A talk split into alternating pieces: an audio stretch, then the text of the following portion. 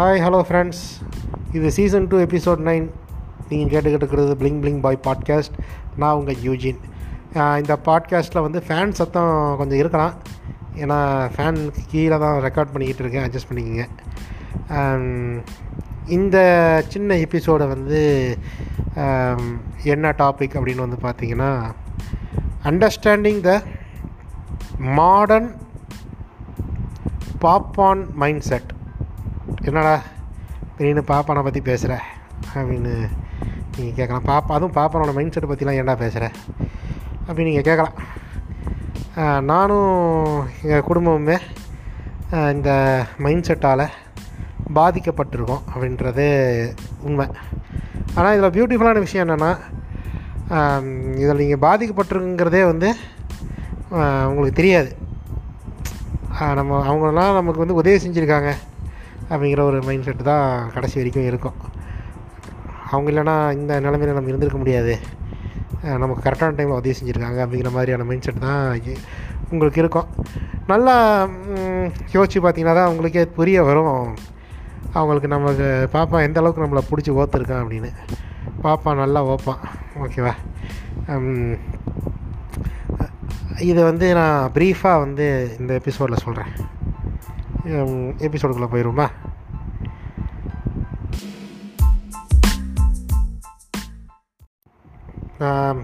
முக்கியமான இந்த எபிசோடில் சொல்ல போகிற சில விஷயங்களை வந்து உங்கள் லைஃபோட நீங்கள் யாராவது பாப்பா கூட கான்டாக்டில் இருந்தீங்கன்னா இல்லை பாப்பா ஃபேமிலியோட கான்டாக்டில் இருந்தீங்கன்னா நீங்கள் வந்து அதை பொருத்தி பார்க்கும்போது தான் உங்களுக்கு அந்த ரிலேட்டபிலிட்டி அப்படிங்கிறது இருக்கும். ஓகேங்களா? இப்போ நான் வந்து ஒரு பாப்பா கூட கான்டாக்டில் இருந்ததுனால எனக்கு இதெல்லாம் வந்து தெரியுது அப்படின்றதுனால என்னோடய அனுபவத்தையும் நான் இதில் வந்து கலந்து சொல்ல போகிறேன் நீங்கள் ஒரு பாப்பா கூட பழகியிருந்தீங்கன்னா நான் சொல்கிறது வந்து எந்த அளவுக்கு உண்மை அப்படிங்கிறத வந்து நீங்களே பொருத்தி பார்த்துக்குங்க. ஓகேங்களா? இல்லை சப்போஸ் நீங்களே ஒரு பாப்பானாக இருந்தீங்கன்னா பாப்பாங்கிறது ஒரு மைண்ட் செட் அந்த பிராமின்ஸுங்கிறத நான் சொல்லலை. ஏன்னா பார்ப்பனியம் அப்படிங்கிறது ஒரு மைண்ட் செட் சங்கி அப்படிங்கிறது ஒரு மைண்ட் செட் யார் வேணால் சங்கி ஆகலாம். நான் கூட சங்கி ஆகலாம். அதே மாதிரி பாப்பா அப்படிங்கிறது வந்து ஒரு கம்யூனிட்டியை நான் தாக்கலை. தெளிவாக சொல்லிடுறேன். பாட்காஸ்ட்டை கேட்டு கடிக்க வந்துடாதீங்க. பார்ப்பான் அப்படிங்கிற மைண்ட் செட் அந்த மைண்ட் செட் யாருக்கு வேணால் இருக்கலாம். பக்கத்து வீட்டுக்காரனுக்கு இருக்கலாம். ஏற்று வீட்டுக்காரனுக்கு இருக்கலாம். உங்களுக்கே கூட இருக்கலாம். எனக்கே கூட இருக்கலாம். ஆனால் ஏன் அதை பாப்பா மைண்ட் செட்னு சொல்கிறோம் அப்படின்னா ஸ்டீரியோ டைப் ஏன் பண்ணுறேன் அப்படின்னு கேட்டிங்கன்னா நான் ஸ்டீரியோ டைப் தான் பண்ணுவேன். ஏன்னா அந்த முண்டாவனுக்கு தான் இத்தனை நாள் அந்த மைண்ட் செட்டில் இருந்திருக்கானுங்க. சரி இப்போ நான் வந்து கொஞ்சம் கொஞ்சமாக சினாரியோஸை ஓப்பன் பண்ணுறேன் ஓகேங்களா? என்னென்னா இது சின்ன எபிசோடு தான். ரொம்ப பெருசாலாம் இப்போது அஞ்சு நிமிஷம் போனாலே பத்து பத்து நிமிஷத்துக்குள்ளேயே முடியறதுக்கான வாய்ப்புகள் நிறைய இருக்குது சொல்லிடுறேன். இப்போ நீங்கள் வந்து பாப்பாவும் கூட பழகிறீங்க அப்படின்னா அவன் வந்து உங்களை வந்து இலக்கார பண்டியாக பார்ப்பான். நீங்கள் வந்து சப்போஸ் உங்களுக்கு வந்து இது ஒரு கஷ்டமான சூழ்நிலை உங்களால் வந்து ஒரு விஷயத்தை செய்ய முடியல சாதிக்க முடியலன்னா அப்படியே வந்து இந்த தாயலிக்கெல்லாம் என்னத்தை போய் இவெல்லாம் என்ன அந்த மாதிரி ஒரு மைண்ட் செட்டில் தான் இருப்பான். அந்த இதில் தான் இருப்பான். ஆனால் பேசும்போது பழகும் போதெல்லாம் வந்து நல்லா வந்து பேசி தீயன் ஒழுங்க பேசுகிறது வாங்க அப்படின்னு சொல்கிறது வீட்டில் கூட்டு போய் சாப்பாடு போடுறது அதெல்லாம் வந்து நல்லா பண்ணுறேன்னு வச்சுக்கோங்களேன். இதே வந்து சில என்ஆர்ஐ பாப்பானுக்குன்னு சில எக்ஸ்ட்ரா விஷயங்கள் இருக்குது என்ஆர்ஐ பார்ப்பான் எப்படின்னா அப்பப்போ இந்தியா டூருக்கு வருவான். அவங்கள வந்து பார்ப்பான். வந்துட்டு டா சாக்லேட் வாங்கி கொடுக்குறது. ஒன்று பண்ணிவிட்டு சரக்கு வாங்கி கொடுக்குறது. சரக்கு வேணும் சரக்கு வாங்கி வந்து கொடுக்குறது. அந்த மாதிரி சில விஷயங்கள் பண்ணுவான். பணம் வேணால் கூட ஹெல்ப் பண்ணுவான். அதெல்லாம் வந்து தப்பு சொல்ல முடியாது. ஏதோ லட்சக்கணக்கில் நீங்கள் பணம் கேட்டிங்கன்னா கூட தயங்காமல் பெருசாக இன்ட்ரெஸ்ட்லாம் எதுவும் கூட வாங்காமல் உங்களுக்கு வந்து அப்பப்போ எமர்ஜென்சி அப்படின்னா பணம் பணம் கொடுத்து உதவி செய்கிற ஒரு பரந்த மனமுடைய ஒரு நண்பராக ஒரு வெல்விஷராக அவங்க கூடயே இருப்பா அப்படின்னு சொல்லலாம். என்னடா இந்த எபிசோட பேர் இவை கேட்டோன்னே கலிகரி ஊற்றுன்னு பார்த்தா பாராட்டுற சொல்லலாம் ஆ, மைண்ட் செட்டை புரிஞ்சிக்கிறது ரொம்ப கஷ்டம். இது வந்து எப்படின்னா நீ நல்லா இரு. நானும் நல்லா இருக்கேன். நம்ம ரெண்டு பேருமே நல்லா இருப்போம் அப்படின்னு ஒரு பரந்த ஒரு மைண்ட் செட் பாப்பானுக்கு எப்பயுமே இருக்கும். ஆனால் இதில் நல்லா உட் உன்னிப்பாக கவனிச்சிங்க அப்படின்னா நல்லாரு ஆனால் என்னை விட மேலே போயிடாது அப்படிங்கிற ஒரு கான்ஷியஸ்னஸ் வந்து எப்பயுமே வந்து பாப்பானுக்கு இருக்கும். இப்போ உதாரணத்துக்கு பாப்பானுடைய மைண்டு இப்போ நீங்கள் மாதத்துக்கு வந்து ஒரு ஒரு லட்ச ரூபாய்க்கு ஒன்றரை லட்ச ரூபா சம்பாதிக்கிற ஒரு இண்டிபெண்ட் யாருக்குமே டிபெண்ட் பண்ணாத ஒரு செல்ஃப் சாட்டு செல்ஃப் கண்டெய்ன்டு லைஃப்பை வாழக்கூடிய ஒரு இண்டிவிஜுவல்னு வச்சுக்கோங்களேன். ஒரு பொண்ணு வந்து உங்களை நம்பி கல்யாணம் பண்ணிட்டு வந்தால் கண்டிப்பாக மூணுக்கு நாலு வேளை சோறு போட்டு உங்களுடைய அன்பை கொடுத்து அந்த பொண்ணை வந்து நல்லாவே ராணி மாதிரி வச்சு ராணி மாதிரி இல்லைனா கூட அட்லீஸ்ட் ஒரு லக்ஸுரியஸான ஒரு செமி க்ரீமி லேயரான ஒரு வாழ்க்கையை அட்லீஸ்ட் கொடுக்கறதுக்கான கெப்பாசிட்டி உங்களுக்கு இருக்குது அப்படின்னு வச்சுக்கோங்களேன்.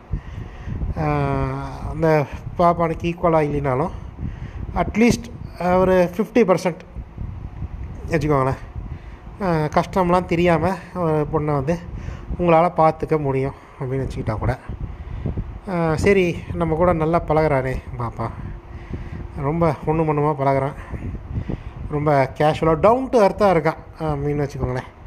டவுன் டு அர்த்தாக இருக்கான் ரொம்ப கேஷுவலாக இருக்கான் தோல் மேலே கை போட்டு பேசுகிறான் ரொம்ப ஜோவியலாக இருக்கான் அப்போ வந்து அவங்க வீட்டு பொண்ணை மட்டும் நீங்கள் கேட்டு பார்த்தீங்கன்னா அப்போ வந்து உங்களுக்கு ஒரு சுயரூபம் அப்படின்னு ஒன்று தெரியும். ஆயிரம் தான் இருந்தாலும் பத்தாயிரம் தான் இருந்தாலும் நீ வந்து எங்கள் வீட்டு பொண்ணையே எப்படி கேட்குற அந்தளவுக்கு அந்த அளவுக்கு நீ வந்துட்டியா? அப்படிங்கிற ஒரு சுயரூபம் வந்து அப்போ உங்களுக்கு தெரிய வரலாம். ஆஃப்டர் ஆல் ஒரு IT employee after all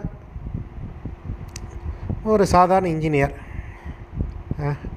after all ஒரு ரெண்டு லட்ச ரூபா சம்பாதிக்கிற ஒரு நா- நாய் எங்கள் வீட்டு பொண்ணு கேட்குதா அப்படின்ற ஒரு மைண்டு வந்து அப்போ தான் வந்து அவனுக்கு வரும். இது வந்து சினாரியோ ஒன் ஓகேங்களா இது எந்த அளவுக்கு உங்களுக்கு ரிலேபிள் ரிலேட்டபிளாக இருக்குங்கிறத பார்த்துக்குங்க நீங்கள் கேட்கலாம் ஆயிரம் தான் இருந்தாலும் பொண்ணு அவங்க வீட்டு பொண்ணை கேட்குறது தான் எல்லோரும் கோவம் தான் படுவான் எப்படி யாராவது ஒருத்தருக்கு நீ கல்யாணம் தானே பண்ணி கொடுப்பேன் என்ன அது காலத்துலேயே அப்படி சொல்லி கொடுப்பாரா சரி அவனு அதெல்லாம் நான் வந்து பெருசாக டீட்டெயிலாக போக விரும்பலை. ஓகே இப்போ நெக்ஸ்ட்டு சினாரியோ நெக்ஸ்ட்டு சினாரியோ எப்படின்னா இந்த சினாரியோவில் வந்து நீங்கள் கொஞ்சம் கஷ்டப்படுற ஃபேமிலின்னு வச்சுக்கோங்க. நீங்கள் வந்து ரொம்ப கஷ்டப்படுறீங்க. வருமானம் பெருசாக பத்தலை. வீட்டு வாடகை கடை வாடகை உங்களுக்கு நாலஞ்சு கடை கட்டி விட்ருக்கீங்கன்னு வச்சுக்கோங்களேன். மார்க்கெட்டில் நாலஞ்சு கடை வச்சுருக்கீங்க. அந்த நாலஞ்சு கடை வாடகை உங்களுக்கு வருது. ஏதோ ஒரு வீடு வாடகை. அது இதுன்னு வந்து வச்சுக்கிட்டு காம்ப்ளெக்ஸ் வாடகை. அதெல்லாம் வச்சுக்கிட்டு நீங்கள் வந்து உருட்டிக்கிட்டு பரட்டிக்கிட்டு வாழ்ந்துக்கிட்டு இருக்கீங்க. ஆனால் உங்களுக்கு வந்து மாதமே வர வாடகை அப்படியே செலவாயிருது கரண்ட்டு பில்லு அது இதுன்னு சொல்லி செலவாயிருது. பிள்ளைங்களோட படிப்பு செலவு அது இதுன்னு செலவாயிருது. ஸோ உங்களுக்கு வீட்டுக்கு தேவையான பொருட்களை வாங்கிறதுக்கான வசதி உங்களுக்கு பெருசாக அதாவது ஃபுல் ஹாட் கேஷ் கொடுத்து வாங்குறதுக்கான வசதி உங்களுக்கு இல்லைன்னு வச்சுக்கோங்களேன். உங்களால் இஎம்ஐ கட்டி தான் வாங்க முடியும் இல்லை லோன் போட்டு தான் வாங்க முடியும். வீட்டில் இருக்க ஒரு பொருள் போச்சுன்னா திரும்ப வாங்குறதுக்கு நீங்கள் ரொம்ப கஷ்டப்படுவீங்க. அதாவது அந்த மாதத்துக்கு அந்த பொருளுக்கு நீங்கள் பட்ஜெட்டை ஒதுக்கிட்டீங்க அப்படின்னா சில விஷயங்களில் பட்ஜெட்டில் துண்டு விழுந்துடும் சில விஷயங்களை சாக்ரிஃபைஸ் பண்ணுறதா இருக்கும். நல்லா ஃப்ரீயாக ஸ்நாக்ஸ் வாங்க முடியாது அந்த மாதிரி சில விஷயங்களை டைட் பண்ணுற மாதிரி இருக்கும். இந்த மாதிரி ஒரு ஒரு ஃபேமிலின்னு வச்சுக்கோங்களேன். இப்படி நீங்கள் ஒரு ஃபேமிலியாக இருக்கீங்க அப்படின்னா இந்த பாப்பானோட மைண்ட் செட் இங்கே எப்படி வேலை செய்யுதுன்னு பார்ப்போம். நீங்கள் ஒரு பாப்பா கிட்ட ரெகுலராக நல்லாவே பழகுறீங்க. அவன் வந்து நல்லா பணக்காரனாக இருக்கான். அவன் என்ன பண்ணுவான்னா வீட்டில் இருக்க இந்த பழைய பொருட்கள் இருக்குல்ல அது என்ன வேணா இருக்கலாம். பழைய furniture TV fridge washing machine ஏதோ ஒன்று வீட்டில் இருக்க ஏதோ ஒரு பொருள் நைஃப்லேருந்து ஏதோ ஒன்று வச்சுக்கோங்க. கிளிப்பு நைஃபு பார்த்தியா எல்லாமே. இப்போ வந்து எக்ஸாம்பிளுக்கு வந்து நீங்கள் வந்து ஒரு டிவி வச்சுருக்கீங்க. அந்த டிவி வந்து திடீர்னு பிக்சர் டியூப் போயிடுச்சின்னு வச்சுக்கோங்க. பிக்சர் டியூப் போயிடுச்சு டிவி சரி பிக்சர் டியூப் போ பிக்சர் டியூப் கூட விட்டுருங்களேன். TV on ஆகலைங்க. அதோ சர்க்யூட் போயிடுச்சு ஓகேவா டிவி ஆன் ஆகலை. அந்த மாதிரி ஒரு பெரிய விஷயம். பள்ளி விழுந்துருச்சுன்னு வச்சுக்கோங்களேன் ஆனால் நீங்கள் வந்து ஒரு டிவி வச்சுருக்கீங்க உங்கள் டிவியோடைய பேக் சைடில் பள்ளி உள்ளே பூந்து ஷார்ட் சர்க்யூட் ஆயிடுது ஓகேவா டிவி வந்து வேலை செய்யலை. இப்போது ரெகுலராக சீரியல் பார்க்குறவங்க வீட்டில் இருக்கிறவங்க வயசான பாட்டி எல்லாருமே வந்து ஒரு ஒரு வாரத்துக்கு இது தத்தளிக்கிறீங்க. உங்களுடைய இந்த நிலைமையை பார்த்துட்டு புது டிவி வாங்கிடலாமா? காசு ஏற்றிட்டு வாங்கிடலாமான்னு யோசிக்கிறீங்க. ஆனால் நீங்கள் இப்போதைக்கு கையில் காசு இல்லை. காசு சேர்க்குறதா இருந்தால் நீங்கள் உங்களுக்கு ஒரு ஒரு பதினஞ்சு நாள் தேவைப்படும். இருபது நாள் பதினஞ்சு நாள். ஒரு ஒரு மாதமே தேவைப்படுதுன்னு வச்சுக்கோங்களேன். அடுத்த மாதம் ஒன்றாந்தேதிக்கு மேலே வந்தால் தான் காசு வரும். இஎம்ஐ போகிறத பற்றி யோசிக்க கூட முடியும் அப்படின்னு வச்சுக்கோங்க. ஸோ இப்போ மாதமே மொ மொதல் பத்து தேதியிலே உங்களுக்கு டிவி போயிடுச்சு அடுத்த ஒரு இருபதாம் தேதி இருபது நாட்கள் வந்து நீங்கள் வந்து டிவி இல்லாமல் கடத்தணும் இல்லை டிவியை வந்து மொக்கையாக ஏதோ ஒன்று பண்ணணும் அப்படின்னு வச்சுக்கோங்களேன். ஸோ நீங்கள் கொஞ்சம் முயற்சி பண்ணிங்கன்னா உங்களாலேயே இஎம்ஐ போட்டு புது டிவியை வாங்கிட முடியும் ஓகேங்களா? ஆனால் அந்த காசு இருந்தால் நீங்கள் வேறு ஏதோ ஒரு விஷயத்துக்கு செலவு பண்ணுவீங்க. பிள்ளைங்களோட படிப்பு செலவுக்கோ இல்லை வந்து வீட்டுக்கு மளிகை சாமானை வாங்கி போடுறதோ இல்லை வேறு ஏதோ ஒரு ரெடி டு ஸ்பெண்ட் கமிட்மெண்ட் ஏதோ ஒன்று இருக்குது இல்லையா? ஒரே ஒரு காசுக்கு மல்டிபிள் எக்ஸ்பெண்டிச்சர் காத்துக்கிட்டு இருக்கோம். இது வந்து ரெகுலராக எல்லா இந்தியன் ஹவுஸ் ஹோல்டு இவங்களுக்கும் நடக்கிறது தான். சோர்ஸ் ஒன்று source are limited and expenditures are சர்ப்ளஸ்ன்னு சொல்லுவாங்க. எக்கனாமிக்ஸில் வான்ஸ் ஆர் வான்ஸ் ஆர் இன்ஃபினிட்னு சொல்லுவாங்க. ஸோ வந்து சோர்ஸ் வந்து இன்கம் ரொம்ப லிமிட்டடாக தான் இருக்கும் இல்லையா? ஸோ வந்து இப்படி ஒரு சூழ்நிலை இருக்குது இந்த சமயத்தில் பாப்பா எப்படி ரியாக்ட் பண்ணுவான் அப்படின்னு பா பார்த்தோம் அப்படின்னா தன்னோட தன் வீட்டில் இருக்க ஒரு பழைய விஷயங்கள்லாம் இருக்கும். அவன் யூஸ் பண்ணிட்டு புதுசு மாற்றிருப்பான் பழைய ஏப்பா என் வீட்டில் ஒரு பழைய டிவி இருக்குது என் வீட்டில் ஒரு பழைய ஏசி கிடக்கு சும்மா தான் வச்சுருக்கேன். நான் இந்த டிவியை வந்து ஒரு ஒரு லட்ச ரூபாய்க்கு வாங்கியிருக்கேன். நீ சும்மா ஒரு அறுபதாயிரரூவா மட்டும் கொடு. உனக்கு நீங்கிறதுனால சரியா? ஏதோ நீ அப்படிங்கிற ரொம்ப நாளாக உங்க கூட பழகிட்டேன் நீங்கிறதுனால நீ அறுபதாயிரரூவா மட்டும் கொடுத்துட்டு இந்த டிவி எடுத்துகிட்டு போயிருப்பா. அப்படின்னு சொல்லிட்டு பாப்பா சொல்கிறேன் சரி புது டிவி வாங்கினா ஒன்றரை லட்ச ரூபா ஆகுது. அறுபதாயிரம் ரூபாய்க்கு இந்த டிவி கொடுக்குறானே. இந்த ஏசியை கொடுக்குறானே. நாம ஏன் வீட்டில் வாங்கி மாட்டிடக்கூடாதுன்னு அப்படின்னு சொல்லிட்டு நீங்களும் நினைப்பீங்க. சரி அறுபதாயிரரூபா உங்களுக்கு ரொம்ப டூ மச்சாக இருந்தால் இப்படி நினச்சிக்கோங்களேன் ஏழு இருபதாயிரரூபா. ஏப்பா ஒரு டிவி நான் வந்து ஐம்பதாயிரரூபாய்க்கு வாங்கினேன்ப்பா டிவியை ரெண்டு வருஷம் யூஸ் பண்ணிட்டேன். இப்போ புது டிவி வாங்கிட்டேன். இந்த இருபதாயிரரூபாய்க்கு நீ இந்த டிவியை வாங்கிக்க அப்படின்னு சொல்லி சொல்கிறேன் ஆ பணமும் இப்போ கொடுக்கணும்னு அவசியம் இல்லைப்பா. நீ ஒன் ஒன்ட்ட ஒன்ட்ட நான் வாங்காததா? நீ நானும் பழகாததா? சின்ன வயசுலேருந்தே உனக்கு எனக்கு தெரியும். ஸோ வந்து நீ வந்து பணம் நீ இருக்கிறப்ப பணம் கொடு. ரெண்டு மாதம் கழிச்சு கூட கொடு ஆறு மாதம் கழிச்சு கூட கொடு. மொத்தத்தில் நீ என்கிட்ட கொடுக்கணும். பணம் கொடு அவ்வளோதான் நீ கொடுத்துருவான்னு எனக்கு தெரியும். நீ நாணயமானவன்.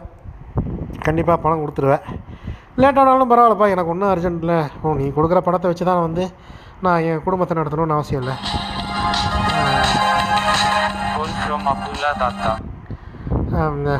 சரி அப்படின்னு சொல்லிட்டு சரி இந்த இந்த இந்த சமயத்தில் யார் நமக்கு வந்து கொடுப்பா? யார் வந்து நமக்கு வந்து உதவி செய்வா? அப்படின்னு சொல்லிட்டு ஆபத்து பாந்தவனா வந்து உதவி செய்கிறாங்களே உண்மையாலுமே பெரிய மனசு தான். என்ன என்ன தான் பழைய விஷயங்களை கொடுத்தாலும் என்ன தான் நமக்கு வந்து காசுக்கே கொடுத்தாலும் கொடுக்கணுன்னு ஒரு மனசு இருக்கு இல்லையா? அந்த மனசு தான் ஃப்ரெண்ட்ஸ் கடவுள். அந்த மனசு அந்த மனசு மாதிரி வராது ஃப்ரெண்ட்ஸ் செகண்ட் ஹேண்டில் விற்றா கூட இவ்வளோ கம்மியாக வந்து தரமாட்டாங்க. செகண்ட் ஹேண்ட் மார்க்கெட்டில் கூட கொஞ்சம் அதிகமாக தான் இருக்குது ப்ரைஸ் இப்போ இவர் ரொம்ப ரொம்ப கம்மியான விலைக்கு தராரு. ரொம்ப ரொம்ப நல்லவர். அப்படின்னு நீங்கள் நினைக்கலாம். இ- இ- இந்த அந்த சமயத்தில் உங்களுக்கு வந்து இது வந்து ரொம்ப யூஸ்ஃபுல்லாக இருக்கும். ரொம்ப நல்ல விஷயமா இருக்கும். ஆனால் ஒரு ஒரு வருஷம் இருக்குல்ல அந்த பழைய ப்ராடக்ட் அந்த பழைய ஏசி வாங்குறீங்க. அந்த பழைய ஏசி நீங்கள் ஒரு வருஷம் ஓட்டுறீங்கன்னா ஒரு வருஷத்தை கம்ப்ரஸர் போயிடும் டிவி வாங்குறீங்கன்னா ஒரு வருஷத்தில் பிக்சர் டிவி போயிடும் அந்த மாதிரி இருக்கிற டிவியை தான் தள்ளி விடுவாங்க. அது மட்டும் இல்லாமல் இன்னொரு விஷயம் என்னென்னா இதில் ஒளிஞ்சிருக்கிற ஒரு தாற்பரியம் என்னன்னு பார்த்தீங்கன்னா புதுசாக நீங்கள் வாங்கிட்டீங்கன்னா அவங்களுக்கு வந்து பொச்சி எரிச்சல் வந்துடும் இல்லையா? ஐயோ ஐயையோ புதுசு வாங்கிட்டான். எனக்கு கீழே எனக்கு கீழே இருக்கிறவன் நான் கொடுக்குற பழசை வாங்கி யூஸ் பண்ணுறவன் நான் போட்ட எச்சி சோற தின் தின்னு வளர்ந்தவன் புதுசு வாங்கிடுறான். இவ்வளோ கஷ்டப்பட்டாலும் எப்படியோ ஒன்று முயற்சி பண்ணி புதுசு வாங்கிடுறானே அப்படின்ற ஒரு பொச்செரிச்சல் அவங்களுக்குள்ளே ஏற்படும். இது இயல்பாகவே அவங்கள அறியாமலேயே அவங்க சப்கான்ஷியஸ் மைண்டில் ஏற்படக்கூடிய ஒரு பொச்செரிச்சல் அப்படின்னு சொல்லலாம். இதுதான் அந்த பார்ப்பனிய மனநிலை அப்படின்னு சொல்லலாம். இதை நீங்கள் நல்லா நோட் பண்ணி பாருங்கள் இது எதுக்காக இருந்தாலும் போகிறோம் பொருந்தும். எவ்வளோ பெரிய பொருளாக இருந்தாலும் ஃப்ரீயாக தூக்கி கொடுத்துருவாப்புல அந்த க்ரெடிட்டுக்கு வீட்டில் இருக்க furniture gym equipments mic studio equipments ஏதோ ஒன்று எதை வேணால் நினச்சிக்கோங்களேன். பெரிய பெரிய விஷயங்களாக இருந்தால் கூட. சுலபமாக எடுத்து கொடுத்துருவாங்க. அவங்கள பொறுத்த வரைக்கும் நான் கொடுத்ததை அவன் நான் கொடுத்ததுனால தான் அவன்கிட்ட அந்த பொருள் இருக்குது அப்படின்றத சொல்லிக்காட்ட சொல்லி காட்ட மாட்டாங்க. இருந்தாலும் ஒரு ஒரு சாட்டிஸ்ஃபேக்ஷன் அவங்களுக்கு இருக்கும். நான் கொடுத்தது தான் யூஸ் பண்ணுறேன் அவனால் புதுசு வாங்க முடியாது. ஒரு இந்த விஷயத்தில் காரே கூட எடுத்துக்கோங்களேன். புது கார் வாங்கிட்டான். சரிப்பா நீ ரொம்ப நாளாக ஓட்ட காரை வச்சுக்கிட்டு இருக்க.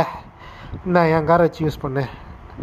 சும்மா ஒரு ஒரு லட்ச ரூபா மட்டும் கொடுத்துரு அவன் இப்போ இப்படி கஷ்டப்பட்டு சேர்த்து ஒரு ஆறு மாதம் எக்ஸ்ட்ரா ஆனாலும் அவனால் ஒரு புது கார் வாங்கிட முடியும். ஆறு மாதம் கொஞ்சம் கஷ்டப்பட்டு உழைச்சான் அப்படின்னா ஒரு புது கார் வாங்கிடுவான். பட் ஆனால் அவன் புது கார் வாங்கிட்டானா இவங்களுக்கு பொச்சு எரிச்சலாயிரும் இல்லையா? ஸோ அதனால் வந்து ஒரு நான் கொடுக்குற பழைய கடையை அவன் யூஸ் பண்ணட்டும் அப்படின்ற ஒரு எண்ணம். சினாரியோ டூ ஓகேவா சினாரியோ த்ரீ எப்படின்னா பழைய பொருட்களை கொடுத்து உதவலைனா கூட நீங்கள் வாங்குகிற அந்த புது பொருளுக்கான வேல்யூவை டிக்ரேடேட் பண்ணுறது அதாவது இது எப்படின்னா இது இது வந்து ஒரு இன்ட்ரெஸ்டிங்கான ஒரு சினாரியோ இப்போது எக்ஸாம்பிளுக்கு வந்து நீங்கள் ஒரு புது ஃபோன் வாங்குறீங்கன்னு வச்சுக்கோங்க. ஒரு ஃபோன் வாங்குறீங்க இல்லைன்னா ஒரு ஒரு பிசி வாங்க ஆசைப்பட்றீங்க. ஓகேவா இல்லை உங்கள் பசங்களுக்கு ஒரு பிசி வாங்க வாங்கி தரணும்னு நினைக்கிறீங்க. இப்போ நான் நான் நானே இருக்கேன். ஓகேவா நானே இருக்கேன். இப்போ நான் என்னையே ஒரு எக்ஸாம்பிள் வச்சுக்கிறேனே. நான் வந்து ஒரு பிசி வாங்கணும்னு ஆசைப்பட்றேன். நான் கஷ்டப்பட்டு காசு சேர்த்து ஒரு பிசி வாங்குறேன். ஓகேவா வீட்டில் இருக்கிறவங்கள நகை கிகைலாம் வச்சு இஎம்ஐக்கு ஏதோ பணம் கிணம்லாம் தேர்த்தி கஷ்டப்பட்டு ஒரு முப்பதாயிரம் முப்பத்தஞ்சாயிரம் ரூபாய்க்கு நான் ஒரு ஐம்பதாயிரரூவாய்க்குள்ளேன்னு வச்சுக்கோங்களேன். ஏதோ ஒரு பிசி டெஸ்க்டாப் பிசி ஒன்று வாங்கணும்னு ஆசைப்பட்றேன்.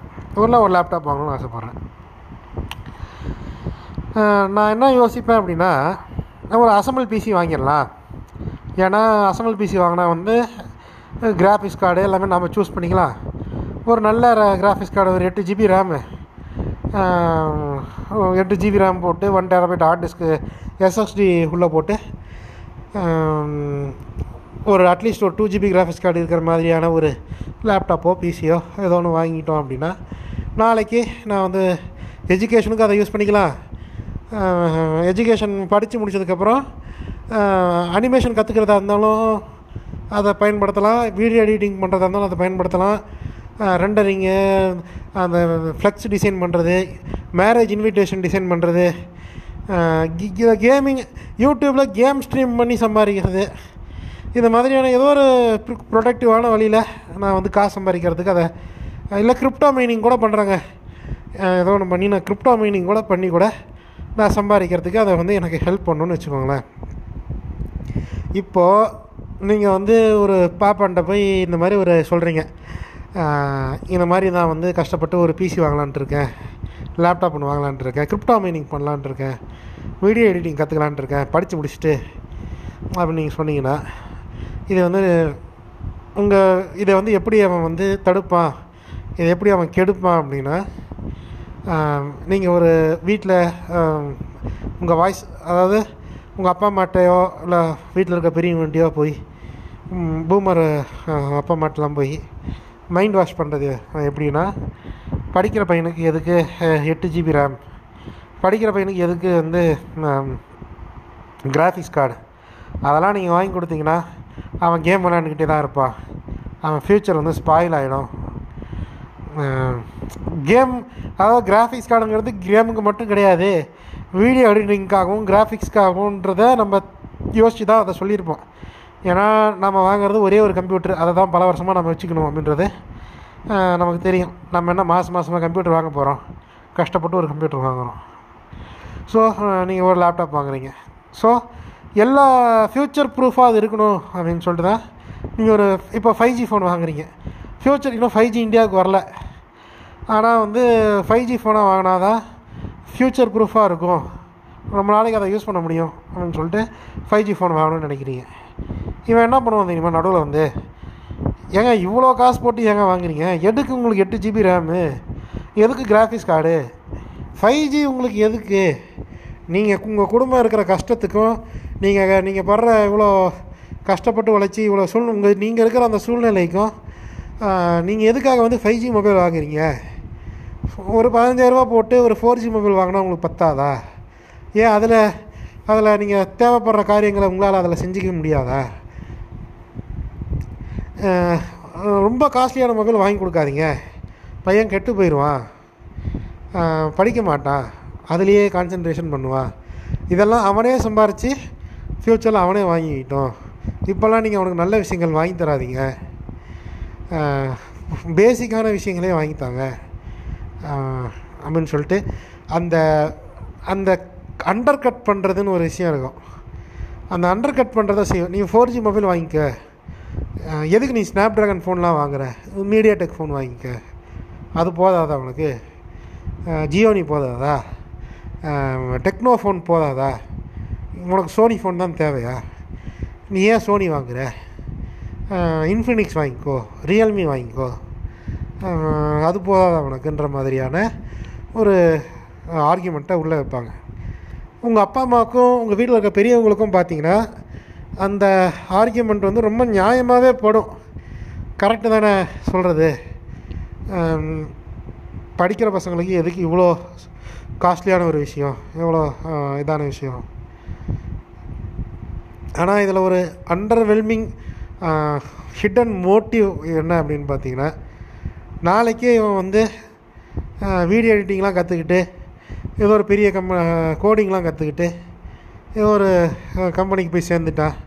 ஏதோ ஒரு ஃப்ரீலான்சிங்காக வந்து ஆப் டெவலப்மெண்ட்டு கற்றுக்கிட்டான் ஏதோ ஒன்று பண்ணுறான் ஃபைவ் ஜி ஃபோன் வாங்கிட்டு வந்து ஃபைவ் ஜியில் வந்து பெருசாக வந்து ஏதோ பிஸ்னஸில் அவன் வந்து இது பண்ணுறான் நாளைக்கு ஏதோ ஒன்று பண்ணுறான் அப்படின்னா அது வந்து இப்போ பிரச்சனை ஆயிரும்ல. ஏதோ ஒன்று பண்ணிட்டேன். நான் யூடியூப் சேனல் ஆரம்பித்து ஒரு ஒன் மில்லியன் சப்ஸ்கிரைபர் வாங்கிட்டேன். நல்லா கேம் நல்லா ஹெச்டியில் ஸ்ட்ரீம் பண்ணி நான் வந்து ஒரு பாரு கேம் விளாண்டுக்கிட்டே காசு சம்பாரிச்சிட்டானே வீட்டில் உட்காந்த இடத்துல கேம் விளாண்டுக்கிட்டே சம்பாரிச்சிட்டான். எப்படியோ ஒன்று வாழ்க்கையில் முன்னேறிட்டான் அப்படின்ற ஒரு இது இருக்கும் இல்லையா? அது அது இல்லாமல் பார்த்துக்கணும். என்றைக்குமே தனக்கு கீழே தன்னோட நிழலில் அந்த மாதிரியே இவங்கள வச்சுக்கணும். அப்படின்ற ஒரு மைண்ட் செட்டு தான் பார்ப்பான் அப்படின்றவனுக்கு இருக்கும். அவனுக்கு கான்ஷியஸாகவோ இல்லை சப்கான்ஷியஸாகவோ இதுதான் மைண்ட் செட்டில் இருக்கும். நீங்கள் போயிட்டு ஏதோ ஒன்று சொல்கிறீங்க நான் வந்து இந்த டிஎஸ்எல்ஆர் கேமரா வாங்கலான்ட்டு இருக்கேன். அஞ்சு லட்ச ரூபா போட்டு மிரர்லெஸ் கேமரா வாங்கலான்ட்டு இருக்கேன். நான் வந்து வாங்கிட்டு பெரிய பசங்களுக்கு வந்து இந்த கேமரா வாங்கி கொடுத்து ஒரு ஃபோட்டோ ஸ்டுடியோ வச்சு தரலான்ட்டு இருக்கேன். இல்லைனா வந்து கல்யாணத்துக்கு ஃபங்க்ஷனுங்களுக்கெலாம் வந்து கேமராவில் ஃபோட்டோ எடுக்கலாம். ஃபோட்டோ எடுக்கிறதுக்கு ஒரு பெரிய ஸ்டுடியோவுக்கு ஒரு க்ளவுட் நைன் மாதிரியான ஒரு ஸ்டுடியோவில் ஒரு மிரர்லெஸ் கேமரா வாங்கி கொடுத்து பையனை வந்து ச வேலைக்கு சேர்த்தலான்ட்டு இருக்கேன். பொண்ணை வந்து வேலைக்கு சேர்த்தலான்ட்டு இருக்கேன். அவன் என்ன சொல்கிறேன் ஏங்க நீங்கள் எதுக்கு அஞ்சு லட்ச ரூபா போட்டு கேமரா வாங்கி தரீங்க? அப்படி ஒன்றும் நீங்கள் வந்து கஷ்டப்பட்டு கேமரா வாங்கி கொடுத்து இதெல்லாம் செய்யணும்னு அவசியம் இல்லை. அவங்களே சம்பாரித்து அதெல்லாம் செஞ்சுக்குவாங்க. இப்போதைக்கு சும்மா நீங்கள் ஒரு அறுபதாயிரரூவா மட்டும் போட்டு பேசிக்காக இருக்கிற அந்த கேமரா மட்டும் வாங்கி கொடுங்க.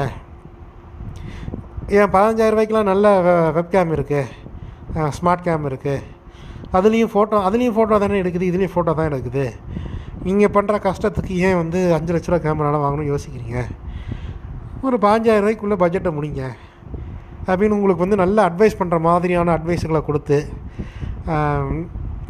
நாளைக்கு நீங்கள் பண்ணக்கூடிய அந்த அந்த கேமராவில் அந்த கேமரா மூலிமா உங்களுக்கு ஏற்படக்கூடிய அந்த ஃப்யூச்சர் பொட்டன்ஷியலை தடுத்து நிறுத்துகிற ஒரு மைண்ட் செட்டாக தான் இந்த பாப்பா மைண்ட் செட் இருக்கும். நான் சொன்னதெல்லாம் நீங்கள் நல்லா யோசிச்சு பாருங்கள் இதை வந்து வேறு வேறு சர்க்கம்ஸ்டான்சஸ்க்கு நீங்கள் வந்து அப்ளை பண்ணி பார்க்கலாம் ஓகேங்களா? இன்னும் ஒரு சினாரியோ சொல்லணும் அப்படின்னா கஷ்டப்பட்டு காசு ஏற்றி பையனை ஃபாரினுக்கு அனுப்பி படிக்கலாம் படிக்க வைக்கலான்ட்டு இருக்கேன். கஷ்டப்பட்டு காசு ஏற்றி பையனை இந்த நல்ல காலேஜில் சேர்த்தலான்ட்டு இருக்கேன். பிச் பிலான் யூனிவர்சிட்டியில் சேர்த்தலான்ட்டு இருக்கேன். ஏங்க நீங்கள் வயசான காலத்தில் வந்து பையனை அனுப்பிட்டு நீங்கள் என்ன பண்ணுவீங்க? பொண்ணை நீங்கள் அனுப்பிட்டு என்ன பண்ணுவீங்க? அவ்வளோ தூரம் வெளிநாட்டுக்கு வெளியூருக்கும் பையனை பொண்ணையும் அனுப்பிட்டு நீங்கள் என்ன பண்ணுவீங்க? நாளைக்கு உங்களுக்கு ஏதாவது ஒன்றுனா பையன் பொண்ணு உங்கள் பக்கத்தில் இருக்க வேண்டாமா? லோக்கல் இருக்க காலேஜுக்கே அனுப்புங்க. அப்போ தான் வந்து லோக்கல்லையே குண்டு சத்திலே குதிரை ஓட்டிக்கிட்டு நாசமாக போக முடியும். அப்படின்ற ஒரு பிற்போக்கான மைண்ட் செட்டில் உங்களுக்கு அட்வைஸ் பண்ணுறாராம் ஏதோ உங்களுக்கு வந்து அப்படியே பாசிட்டிவாக சொல்கிற மாதிரியே சொல்லி அதுக்குள்ளே ஒரு வன்மத்தை ஒரு நெகட்டிவான ஒரு விஷயத்த நீ போய் பிட்ஸ்மிலான் யூனிவர்சிட்டியில் போய் படிச்சுட்டு வந்துட்டீங்கன்னா என்னோட பெ என்னோடையும் பெரிய ஆளாக வந்துடுவ எங்களோட பெரிய ஆளாக வந்துட்டுன்னா என்ன செய்யறது? இது வந்து நாளைக்கு என்னோடய துணியை யார் பார்த்து வைப்பா அப்படிங்கிற ஒரு மைண்ட் செட்டு தான். அவன் அந்த முண்டைக்கும் நமக்கும் சம்மந்தமே இருக்காது. நாளைக்கு அந்த முண்டையை நம்ம மூஞ்சி கூட பார்க்க மாட்டோம்னு வச்சுக்கோங்களேன். இருந்தாலுமே ஐயோ அவன் அவன் இந்த அளவுக்கு வந்துட்டானே. அவன் இப்படிலாம் வந்துட்டானே. எப்படி இருந்தவன்? வீட்டில் மூணு வேளை தண்டை சோறு தின்னுட்டு இருந்தவன். நாலு வீடியோ எடிட்டிங் கற்றுக்கிட்டு இவ்வளோ சம்பாதிக்க ஆரம்பிச்சிட்டான்.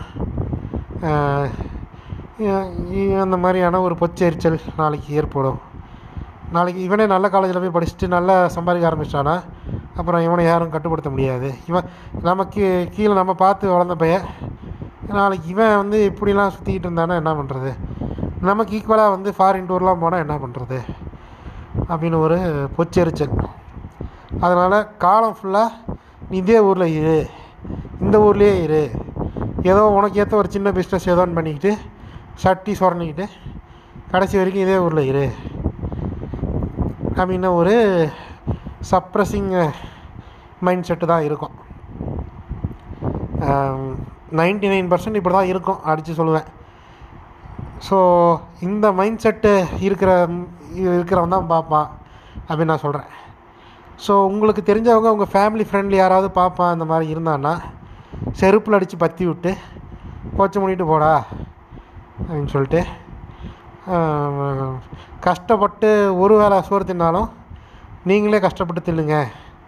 அந்த பாப்பாவோட உதவி வாங்கி தான் நீங்கள் ஆணியை பிடுங்கணும்னு ஒன்றும் அவசியம் அப்படிங்கிறத சொல்லிவிட்டு இந்த பாட்காஸ்ட்டை இனிதே நிறைவு பெறுகிறேன். முடிஞ்ச அளவுக்கு பாப்பாங்கிட்டேருந்து தள்ளி இருங்க மெயின்டைன் டிஸ்டன்ஸ் அவனுடைய அவன்கிட்ட பேசுகிறது அவன்கிட்ட பழகிறத முடிஞ்ச அளவுக்கு அவாய்ட் பண்ணுங்கள் நான் சொல்கிறதுல ஏதாவது மாற்று கருத்து இருந்துச்சுன்னா நான் பாப்பா இல்லை இப்போல்லாம் இப்போல்லாம் பாப்பா இல்லை அப்படின்னு நினச்சிக்கிறேன். த பிளிங் பிளிங் பாய் அப்படிங்கிற இன்ஸ்டாகிராம் ஐடியில் வந்து தாராளமாக வந்து கமெண்ட்டுகளை சொல்லுங்கள்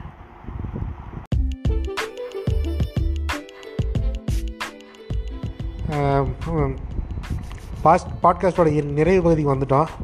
கிட்டத்தட்ட இருபத்தி ஏழு நிமிஷம் இந்த பாட்காஸ்ட் வரும்னு எதிர்பார்க்கவே இல்லை. ஆனால் வந்துருச்சு. நல்ல விஷயந்தான் ஸோ பாட்காஸ்ட்டை பொறுமையாக கேட்டதுக்கு நன்றி. ரொம்ப கேப்புக்கு அப்புறம் போடுற எபிசோடு முடிஞ்ச அளவுக்கு ரெகுலராக போடணுன்னு தான் முயற்சி பண்ணுறேன் பட்டு டாபிக் இந்த மாதிரி இன்ட்ரெஸ்டிங்கான டாபிக் கிடைக்க மாட்டேங்குது. நல்ல டாபிக் கிடைச்சா மட்டும்தான் குவாலிட்டியாக போடணுங்கிற எண்ணம் இருக்குது ஸோ அந்த ஒரு எண்ணத்தினால தான் போடலை. நீங்கள் இந்த பாட்காஸ்ட்டில் போஸ்ட் கிடச்சின்னு என்ன பண்ணுறதுன்னு நான் யோசிச்சுக்கிட்டு இருந்தேன். என்ன பண்ணுறதுனே தெரில ஸோ வந்து நீங்கள் கேட்கலாம்.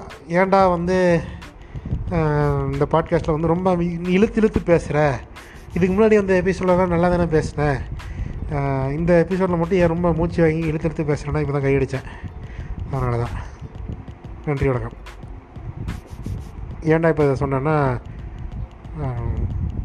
போஸ்ட் கிடச்சிங்க சொல்லணும் ஏதோ ஒன்று பண்ணணும். சொல்லிட்டேன்.